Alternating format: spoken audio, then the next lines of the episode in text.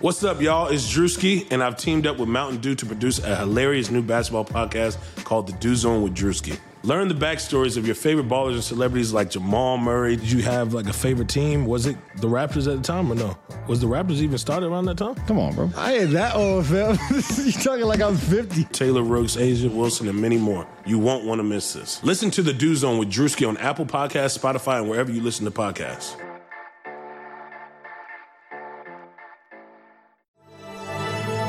Blue Wire. Kawhi Leonard is going to join the Clippers. Kawhi turns the corner for the win. The golden! Three on the way. Yes! Paul George nails it. Lou Williams for the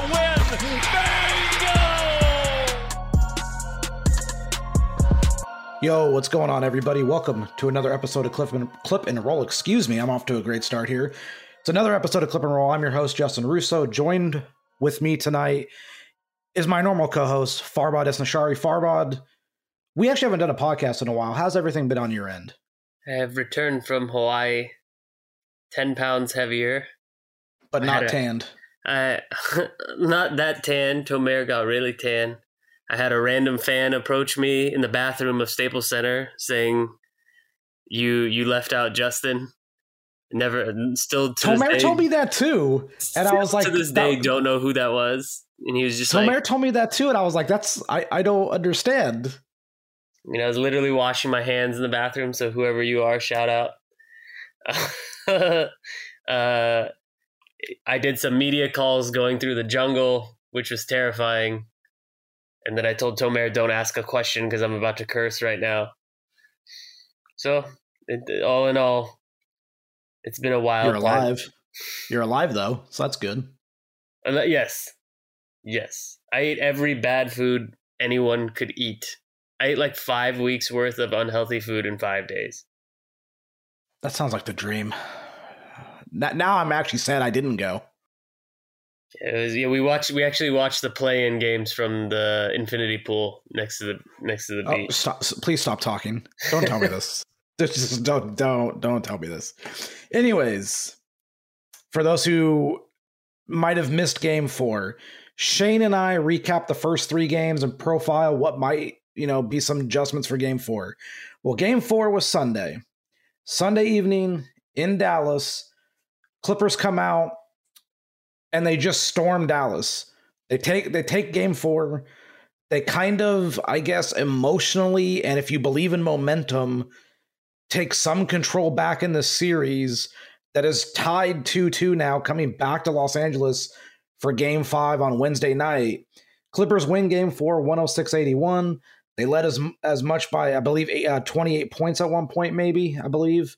So, I mean, this from the get-go was the type of performance we wanted to see out of the Clippers in this series. This was by far their best game. It was also Dallas's worst game. Maybe some of that went hand in hand. It's hard to tell a little bit, but we're going to get into that in a minute. Um, we can't talk about this game without first starting with the biggest storyline from this game. At second half of, in the second half of game three, to start the second half of game three, Ty Lue benches Ivica Zubac and starts Nicholas Batum for the third quarter. He goes small. They switch everything. They win game three. Game four, we're wondering what the starting lineup changes is going to be because Ty plays coy again, even right before the game starts in the pregame presser with all of us. He doesn't give us a starting lineup. Come to find out, starting lineup is the starting lineup as it was in the second half of game three. So it's Reggie Jackson, Paul George, Kawhi Leonard, Marcus Morris, and Nicholas Batum. Zubac once again gets moved to the bench. And I have to say, I'm not a big fan of the Clippers' small ball lineup against Dallas at times. Or I should just say, I'm not a fan of it at times, like in certain settings. But against this Dallas team, it works. And it worked beautifully in this game, in game four, because they were able to switch a ton against Luka Doncic. They were able to do hard show and recoveries with Reggie Jackson, which we can get into a little bit later. And they were able to keep Kawhi and P G on Doncic and Batum on Doncic more than pretty much any other defenders. And when those three are beating the guys against Luka Doncic, I like your chances more than Ivica Zubac or Reggie Jackson or Patrick Beverley. So, I mean, Doncic shoots nine of twenty-four, finishes with nineteen points. Now, I'm not saying the Clippers defense impacted him into that shooting, but I, I did a full fourteen and a half minute video breakdown of game four where I thought the defensive coverages by the Clippers helped lead to some of that, but Doncic is a great player. He's going to make some incredible shots, and he has in the series. So Ty makes that adjustment. The Clippers get this big win. Farbod, what was your thought when you saw the lineup get announced? Uh, for game four? Yeah. I mean, I I wasn't too shocked, but I kind of saw it coming because it seemed like that's what he was thinking of going to in game three, and then he did it anyway. Um, I mean, Zoo Zoo forces Luka to take some tough shots, but like apparently Luka likes hitting tough shots. Like he likes hitting step back threes, and you know, you know, one legged fadeaways. The thing that Luka seems to improved on though is last year it felt like anytime Zoo was on him, he thought he could blow by him, and he would always run into a wall. And he doesn't test that at all with Zoo anymore. He never tries to blow by Zoo every single time. He always makes sure to step back or shoot a jumper. So Luka's just kind of figured out how to get, how to exploit the mismatch in the perfect way every time. But the only thing is like, which was what I was wondering in the first three games, I was like, it just seems like this dude only takes hard shots. They're never... They're never ball rotation, you know, pull up, catch like, and shoot threes, catch and shoot like threes. That. Like it's literally just like, watch me just hit the hardest shot imaginable and dazzle you every time. It, it kind of reminds me of James Harden, where you would see Harden just hit these tough shots all the time, and then there's going to be a game where it just won't fall, and that was game four for him. Despite, I mean, everyone wants to blame it on the neck injury, which apparently seems to be fine now, but. Like there was a regression coming no matter what, because the shots, A, they were shooting like ballistically lights out, and B, he just shoots some really hard shots. Yeah. Um, Shane and I touched on Dallas' shooting. I mean, Dallas finally stopped shooting fifty percent from three in the series. I mean, they did it for the first three games. Game four, they shoot sixteen point seven percent. They only make five of their thirty-threes.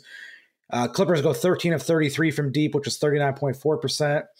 The biggest story from this game, and we're going to talk about more about Doncic in a minute, because uh, there's a lot to cover from game four, especially in regards to him and some of the trends that have happened, um, which I did touch on Shane with, but have ha- continued to happen in the series. But Tim Hardaway Junior, Dorian Finney-Smith, Maxi Kleber, Josh Richardson, Jalen Brunson. Those five guys, five of their key role players, a combined four of eighteen from three and twenty-four points. That's not going to get the job done because those role players were killing the Clippers in the first three games. They've started to, you know, go a little bit cold.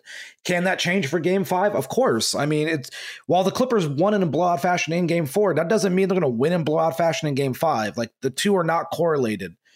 But going back to Luka for a second, um, when you look at him, you're right. You bring up the most valid point of all. He's not getting easy shots. And that's the whole point of what I think was the Clippers' defensive coverages against him so far in this series. Hey, man, if you're going to hit step-back threes with hands on your face, by all means, go right ahead. Like, if you're making them, we're just going to live with them.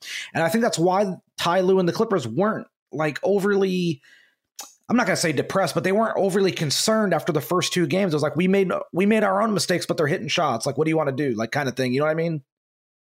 Yeah, I think it was also they just they were expecting that regression to the mean, and they I think they also just knew what they were capable of and that they were underplaying what they're capable of. Like you see, you know, certain games, like if you see Boston versus the Nets, you're like, there's there's just no way Boston can win that series. It's or or Memphis.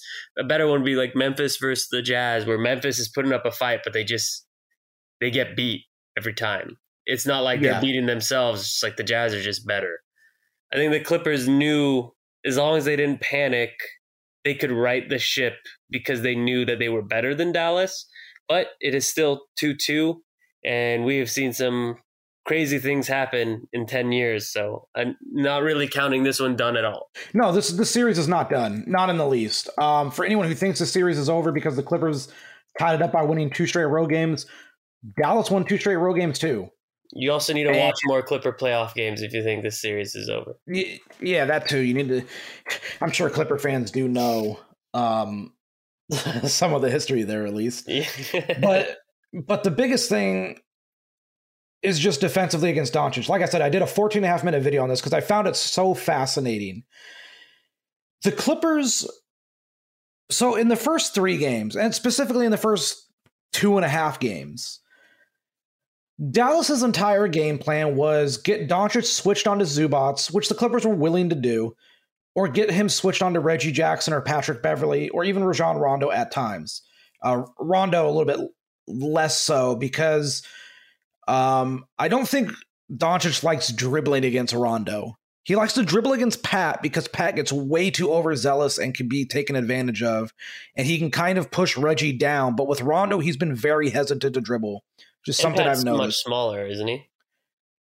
Pat's a little smaller. I just think Pat's way too. Pat gambles more. Rondo gambles smarter, if that makes sense. Yeah. Um. So that's one. That that's the that's what Dallas was attacking in the first two and a half games. Since the second half of Game Three and the entirety of Game Four, the Clippers changed their entire defensive scheme. If Reggie Jackson was on the floor. And and Luka wanted to put him into a ball screen to get him switched onto onto himself. So Luka wants to get Reggie on him. The Clippers in Game Four just outright decided we're not giving you that. And so Reggie just outright was told you're going to show hard on Luka on the ball handler, and you're going to recover back, and you're going to get basically you you show hard so that Kawhi or P G or or or Nick. Whoever is the Luka defender there, whoever is guarding Luka when that action starts, has time to recover. So you show, Reggie recovers back to like Hardaway or Dorian Finney-Smith or or someone like that, uh, Jalen Brunson, guys like that, and you allow the main defender to get back, and that's and it gave Luka problems. Number two, the Clippers stopped jumping at him. Luka Luka loves ball fakes. He loves shot fakes, and they just stayed grounded.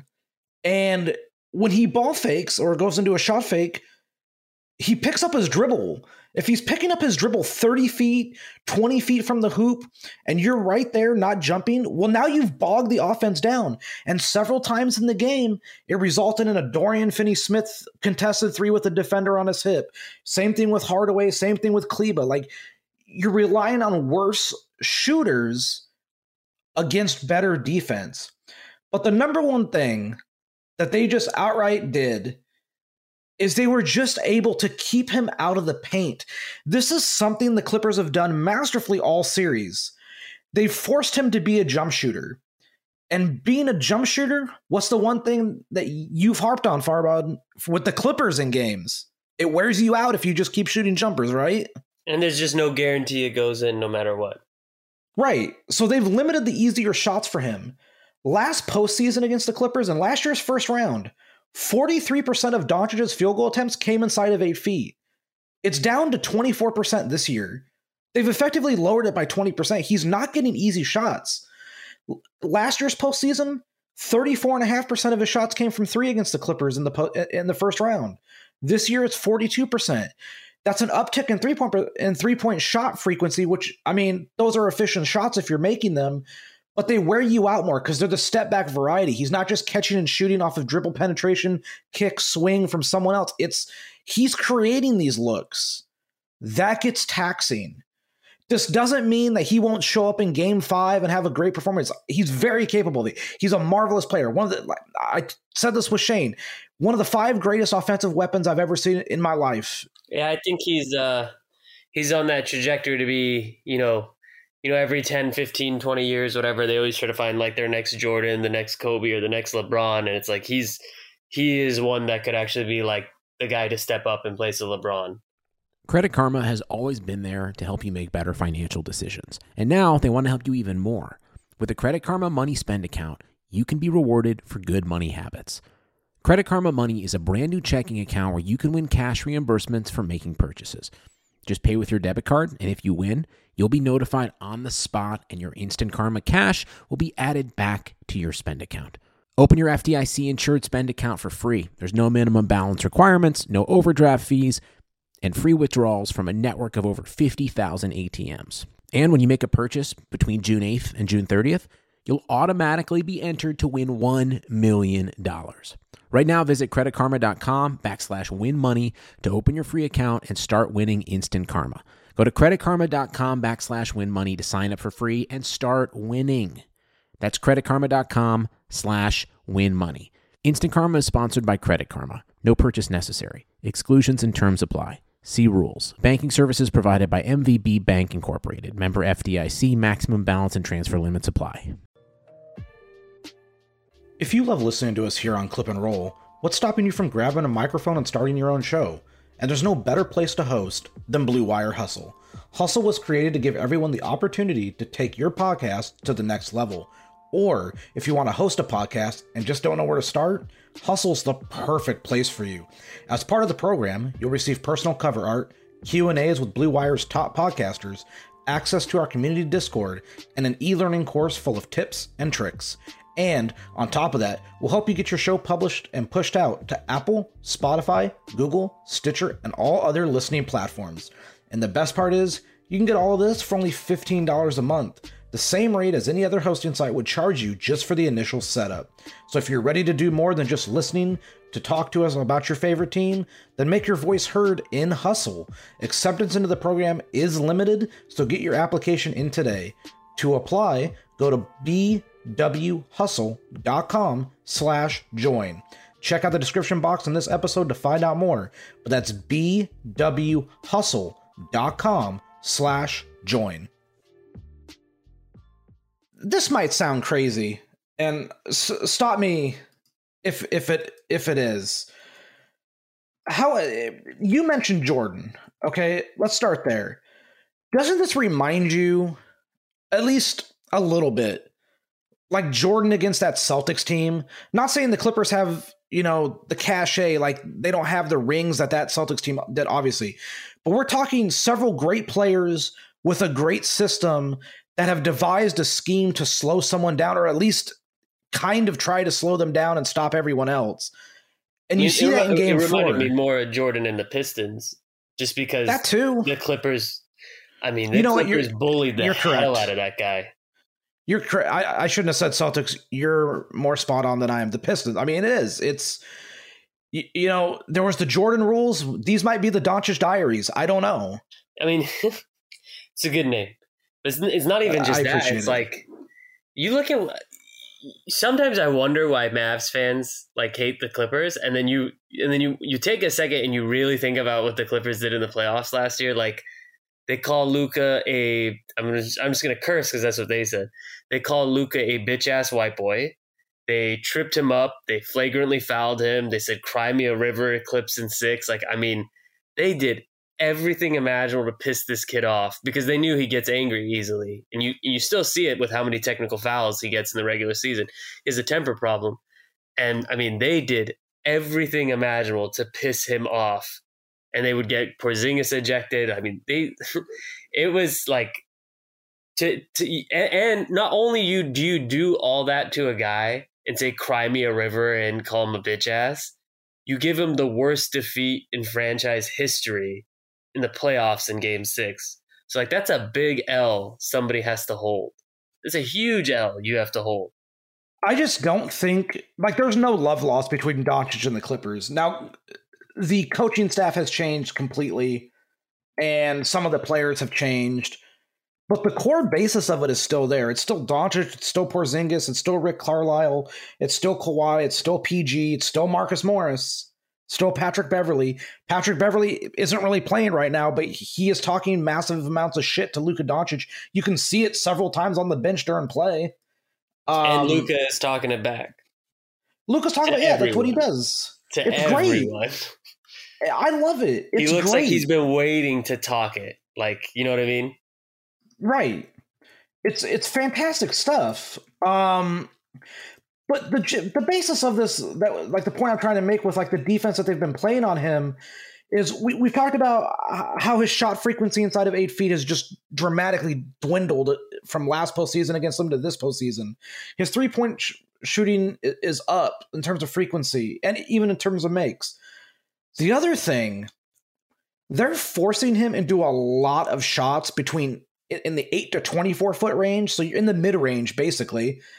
Uh, it was twenty-two point seven percent last first round. It's thirty-four point three percent this this first round. Like, these are tough shots. They're walling him off from the rim. They're shading two, three, four defenders at him. And they're basically just going, it's okay. We're just going to help on your drive. We're going to wall you off. We're going to rotate out. We got this.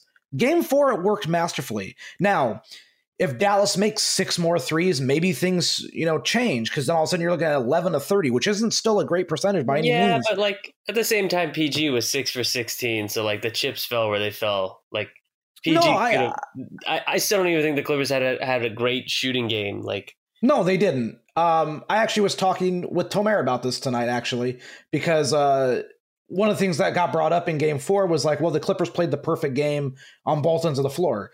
Well, I think they played. Basically pitched a perfect game on the defensive end. Offensively, they still weren't amazing. They posted a one fifteen point two offensive rating in game four, which is the lowest they've posted the entire series. So both teams had the basically their worst offensive outings of the series. The Clippers just had a drastically better one. Um, I guess if we're looking ahead to game five, which we should, and I'll come back to P G in a second. If we're looking ahead to game five, the biggest question to me is, does, like, basically Dallas has more questions that they have to find answers for than the Clippers do. How is Dallas going to be able to bridge the gap to answer some of those questions? Because they need more rim pressure, which maybe means Dwight Powell plays. I actually asked Ty on Tuesday about Dwight Powell because I thought, even though it was late in the game four blowout, Dwight Powell had some rim pressure. And that's a guy that Rick Carlisle may ha- might have to turn to to do that. They tried to go to Boban in game four, and the Clippers had no reaction to it because they were just going to play him off the floor anyways. Well, I mean, that was a relief, by the way, because they, like, it's kind of petty to say, but it's like the fact that they countered Boban with Zoo within like three three baskets, two baskets, instead of waiting until after a twenty-point lead was blown was pretty nice. Well, the other thing, too, is they weren't even worried even if they – because you got to remember, there was the possession – several possessions where they just played their small lineup against them and they just fronted him and took the ball from him because they're not worried about it because they know on the offensive end he can't guard anyone. So you're just going to blow right past him, and they got several layups out as a result. Like, this Clippers team – and I don't want to get too far ahead of myself because it is a two two series, but this Clippers team is more adept and knowledgeable at adjusting – and attacking mismatches than last year's team, I feel. A hundred percent. I mean, last year was just kind of trying to fit a circle into a square as many times as possible. There's a system now. Um, the one thing I am very curious about, though, is like the guy who seems to just be struggling is Porzingis. And it's like, because last year he was pretty decent in the games he was playing. I mean, you look he at his playoff numbers. He was great in that series. Yeah, you, you look at his playoff numbers, they're pretty solid. So I'm just like, is he just, is he not capable of that? Is he in his own head? Because like, he's got a small on him all the time and he's not posting up. He's just shooting jumpers over. Like, I'm just kind of curious, is he going to have like a thirty to forty point game and that's what's going to be the X factor? Or is Porzingis, is he, has he just, is that what he is now? Is this what we're getting? So, yes, I think. Basically, I'm, I'm saying yes, not the second part. The yes to, I think he's capable of a thirty to forty point night. I, I just think he's that good of a shooter to do it. Um, I I think the problem with Porzingis right now, and this kind of ties in a little bit with Powell, is they don't have a way to protect the rim. And I know that's insane to say when you got when you have a seven foot three rim protector, but P G came out and said it after game three. So, I mean, it is what it is. But Porzingis isn't moving well. I wonder how much the knee's bothering him. Maxi Kleber isn't working, uh, moving well at all. So I wonder how much the Achilles is bothering him. You know, like, those are your two big bodies. And now you're going to, what are you going to ask, Boban to start playing more? Well, I, I don't know how that's going to work in terms of guarding the perimeter. You know, and this is why I think Dwight Powell is going to be the ace in the hole, so to speak, for Carlisle and the Mavericks, because Dwight Powell's good. Dwight Powell's, Dwight Powell's a good player. Um, he tore his Achilles against the Clippers in January of last year. I remember that vividly. I felt awful for him. He's a great rim runner, good defender. You know, he's solid. He's a solid rebounder. Like, he's a good dude. He's a good um, dude. Yeah, I don't know why I said it like that. He's a good dude. Um, but that's why I asked Ty about him. And Ty, guy. What is wrong with you? Do you even know where that's from? No. Bret Hart used to describe people. He described El Dandy as a real jam-up guy. El Dandy. You're um, aging yourself here. Anyways, you know, um, you, you know what, though, that I'm very interested. I, I mean, they clearly don't need more bulletin board material, but it's just kind of wild. They haven't beaten the Mavericks at Staples Center since February of twenty nineteen. It was the. Uh, I mean, yeah. It was the game where Dirk was like, Doc made Dirk oh, yeah. cry when he D- did the Doc, little... Yeah, I was there for that. Yeah, that was the last time the Clippers beat the Mavericks at Staples Center, because last year they didn't get a chance to play them at Staples Center, because I remember all of last season I was like, man, whenever they play them, like, I'm going to go say what's up to Boban, and I want someone to get a picture of me looking really short next to him, and then it never came. That's hilarious. Um, did I ever I tell know you... I keep bringing... Sorry, this is an aside. There's one time in the locker room, I don't remember why it happened, but Boban just comes up to me and he's like, hey, feel my muscle. And I grabbed him by the bicep. Oh, you told me this. Yeah. And he picked me up in the air. Yeah. You told me that. Uh, he's a, he's the best. He's a good, that, hey, good dude. yeah. Yeah. The, I've never talked to anyone that likes using emojis more than him. I've, like, oh, really? He loves emojis. That's loves hilarious. Them. Um, I know I brought up Dwight Powell a few times, but I did ask Ty, like I said, I asked Ty about him. Here's what he said uh, today or on Tuesday. Uh, yeah, I thought he came in and got a couple, played around the rim a little bit, but but we know how we want. This was the interesting quote. We know how we want to play him when our guys are in the game. Unfortunately, a lot of our young crew is out there, so we'll be able to adjust to that if they decide to go to that. He's a high-energy player. He's a guy who's who's a lob threat when he runs the floor. So he brings different things other than what Porzingis brings.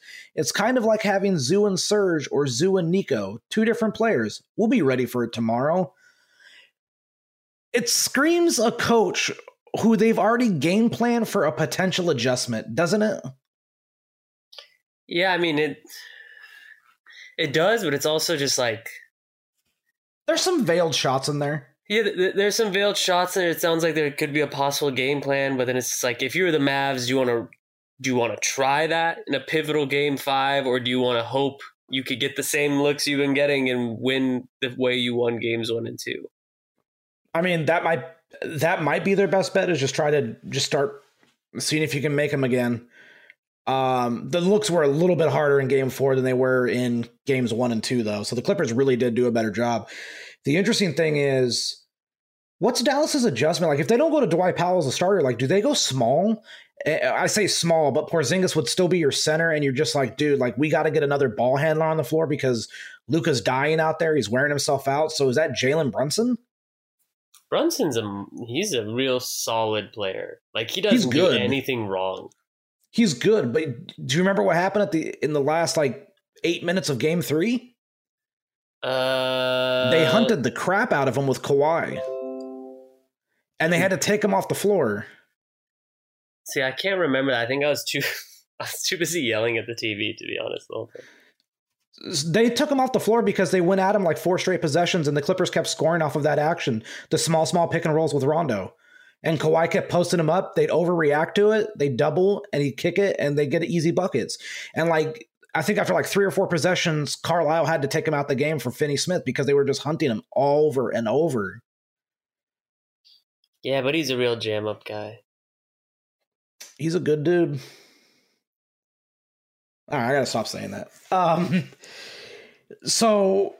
Dallas has more questions for adjustments, but I do think there are interesting things. Like, like if if you're the Clippers, Farbod, like, what things do you try to fine tune going into Game Five? I mean, obviously, always the defense. Trying to figure out how to switch without giving up too much and just leaving a guy on an island and letting them get what they want immediately. The no open threes continues to be a thing that you should always just make sure you're ready for, because that's that's the difference maker. Um, a lot of the things they're doing well, they're do like, it just seems like they've gotten it down. You, it's more so like being ready for whatever Dallas has to adjust. Cause like they're getting to the rim all the time, which is what they're supposed to do with a team twenty-ninth in rim protection. They're, they're getting great shots. Yeah. They're getting great shots, getting to the rim. They're contesting the threes. The only thing is like maybe the offensive rebounds. You gotta. So, okay. I'm glad you brought that. I was, I was actually going to bring that up. If it wasn't for like second, ch- like Dallas is scoring second chance points at an absurd rate. Uh, not like, oh my God, they're they're averaging like an absurd amount of second chance points, which they kind of are. But like they're grabbing offensive rebounds and basically just scoring on every single one of them. Yeah, they're scoring threes um, on like every single one of them too. Which... Yeah, that's the big that's that's the problem that they've had with the threes is they'll give them up after offensive rebounds, which are always the toughest threes to guard because you're crashing the glass and then it's like a long rebound, boom, open three. Um, I think there is a real case, and I understand this is getting ahead of myself, but I think there's a real case to be made if the if some of the shot variants went differently in terms of like, all right, you grab a couple more defensive rebounds or off of offensive rebounds, Dallas doesn't make as many threes. There's a real chance the series is already over in favor of the Clippers. Yeah, I mean, but some intangible things had to happen. They did. Uh, so did you see the interest, the interesting stat from game four? Which one? The Clippers had seventeen fast break points in game four, which was their highest of the series. Their previous series high was game two. They had thirteen. Feels like so the highest the of the season. Uh, it, I don't think it's the highest of the season, it's, but it's, it's up there. Not, but I'm just, I'm used to them screwing up fast breaks so much. I mean, actually it's one of their highest of the season. It would be in their top ten, uh, okay. But, um, Here's the here's the crazy part. The Clippers scored seventeen fast break points in game four. The Mavericks have thirteen for the entire series. Oh, wow. They don't run. That's, that's a Dallas problem that I, I think the Clippers have exploited. Is they know Dallas doesn't want to run. Well, the so Mavs every time, also did a good job of, I mean, I don't know if it's a good job or a bad job because it put Luka in foul trouble, but like they did not let the Clippers run at all in game one. They Oh, game one, they took about four or five take fouls to yeah. stop them. Yeah, I remember that. And that was smart on their part because it, it, it really it did stop baskets. Until Luka got like four fouls going into well, the Well, he fourth. got three and then he picked up his fourth, which was overturned on the challenge, remember? Oh, yeah, that's right. Which would have been massive. Um, but yeah, I mean, Dallas doesn't like to run. One of the problems I have with Dallas from like as a neutral observer standpoint is like they slow the ball down in transition to get it to Luka. Like they rely on him for everything. And that's part of the problem. It's wearing him out. Yeah, it's a, it's a lot of like they, I mean, un, unless Tim Hardaway Junior just decides to pull up three up by himself, which he's done, which he's capable of doing. So there's still a lot of X factors on that team that you kind of, you can't just say, oh, the Clippers are going to win. There's a lot of, like, right. The Mavs are so good offensively, like, and you've seen it in a lot of their regular season games. They're so good offensively, they don't even have to play defense. Like, do you know how many Mav games there, Mavs games there were in the regular season, like against the Warriors or against somebody else where it was like, it was just an offensive onslaught where neither team played defense, but the Mavs just out-offense them? Quite a few. Yeah. And I remember Charles Barkley complaining about a bunch of them, too. The crazy part is Dallas was a top ten defense this year against top ten offenses. They have not looked like it in this series. That's wild. They just, the Clippers have just, they've really hammered them. By the way, credit to Ty, because by taking Zhu out of the starting lineup and putting in Batum, he got the advantage on the starting lineup with spacing. And then he was able to bring Zhu in against Cauley-Stein or Bo- or Boban. Which was very or, needed. Yeah, which was very needed. And it it killed Dallas. Like, the the best stretch that Zhu's had is the sec- is, is the final four minutes of the third quarter in game three and his entire game four. He fouled out in game four, I think, but he he was still good. Yeah, he... Or, yeah, I just remembered he fouled out and then Marcus had to go on Boban. And that was still fine, which is yeah. hilarious. Uh, by the way, shout out to Marcus. He missed his first nine three-point attempts in the series, and since then has made six of his last nine. A- and in game four, I will say this. It went largely unnoticed, but Marcus saved the Clippers' ass on the glass. He had eight rebounds and was just like, he was tipping rebounds away from like a Maverick or two. I think it's because he struggled so much with that in game three, he made it a point of emphasis in game four. I think they were all told you need to gang rebound. Kawhi had ten, P G had nine, Reggie, Nick, Rondo, they all had five. Marcus has eight. Um, Rondo's been great, man. Yeah, I mean, he only almost only does good things. Rondo and Batum together is like the Bash Brothers. Nah, I mean, they're not beating anybody. Like, Batum is not beating anybody. Like, Reggie and Kenyon Martin, Reggie Evans and Kenyon Martin were the Bash Brothers. No, I mean, Bash Brothers in like just a nice nickname. I don't. I couldn't think of anything other than Bash Brothers. Do you remember where that's from? Yeah, it's from um, Mark McGwire and Jose Canseco. Oh, I thought it, I, I'm thinking of the Mighty Ducks. Oh, no, no, no. Mark McGwire and Jose Canseco, when they were on the Oakland A's, were called the Bash Brothers in like nineteen eighty-eight. When did the Mighty Ducks come out? Like ninety-three, ninety-four. Oh, well, they're called the Bash Um Brothers in Mighty Ducks. Either way. Damn, that movie Basham got forty-one percent on Rotten Tomatoes. Basham? What were they? Doug Basham? Nah. Remember, remember Doug Basham, the wrestler? Yeah, hold on. What are they called? Yeah, they're just called the Bash Brothers. Never mind. All right, either way. They just beat um, everybody up. That's why. By the way, I want to take some time out here, and uh, we're going to get out of here in a minute, but Clipper fans gave a lot of crap to Ty for starting Reggie in games three and four. Um, more so Reggie's game three been than four. More so game three than four, but I kind of think, like, Clipper fans praised Reggie all year for how much he helped them, and then just didn't, like, they, they didn't want to see him in the postseason, but he's been good in this series. He's been their third leading scorer in three straight games. He's their third leading overall scorer in the series. He's the only other guy besides Kawhi and P G even in double figures. I think he's averaging like eleven or twelve.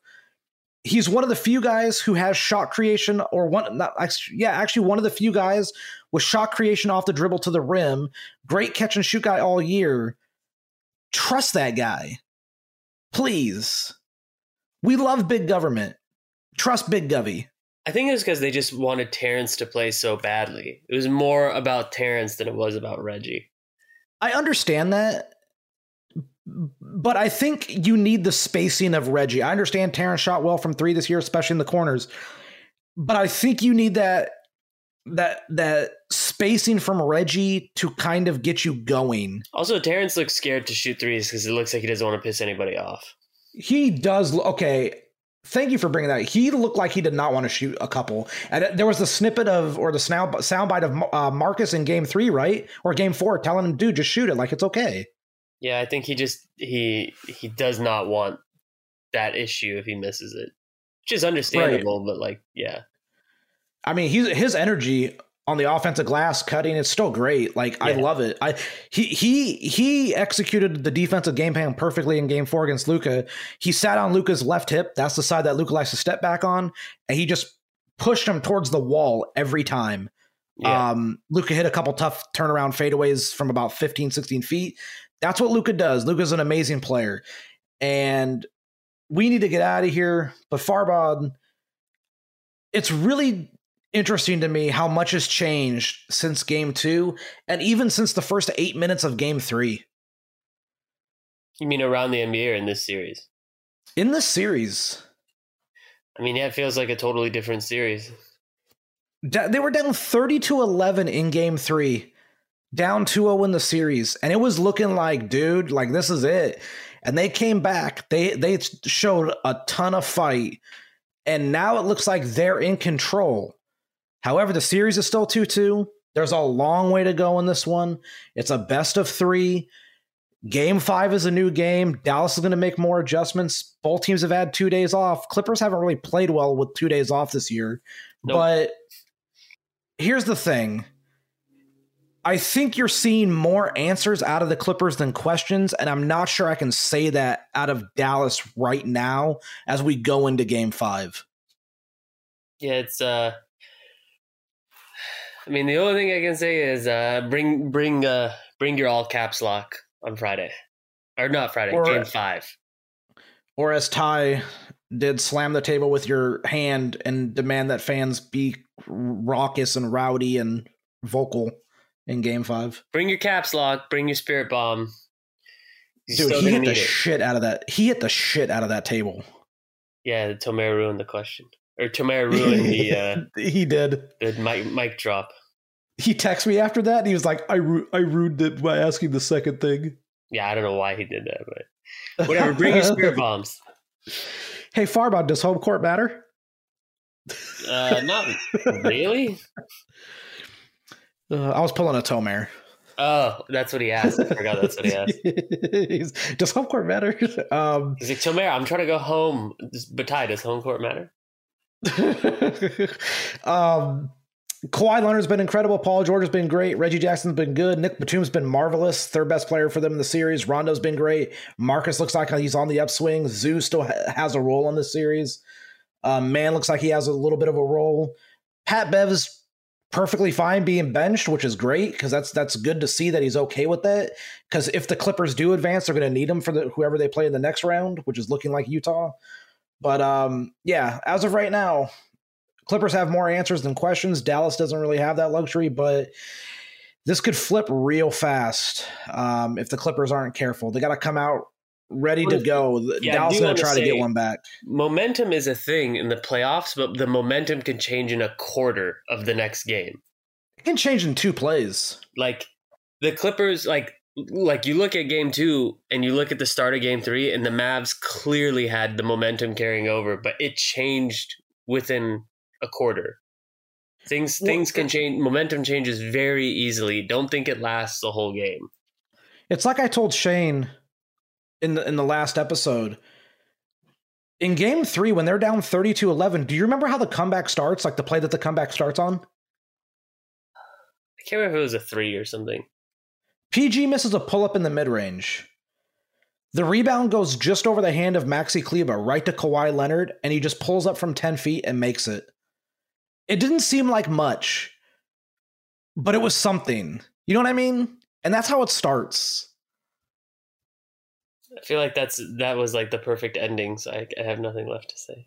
Okay. All right. Well, now it's now it's screwed. Anyways, everybody take it easy. Farbod, you got anything for the good people? Uh, mm, watch. Nothing. Just get your all caps ready. That's all I'm going to say.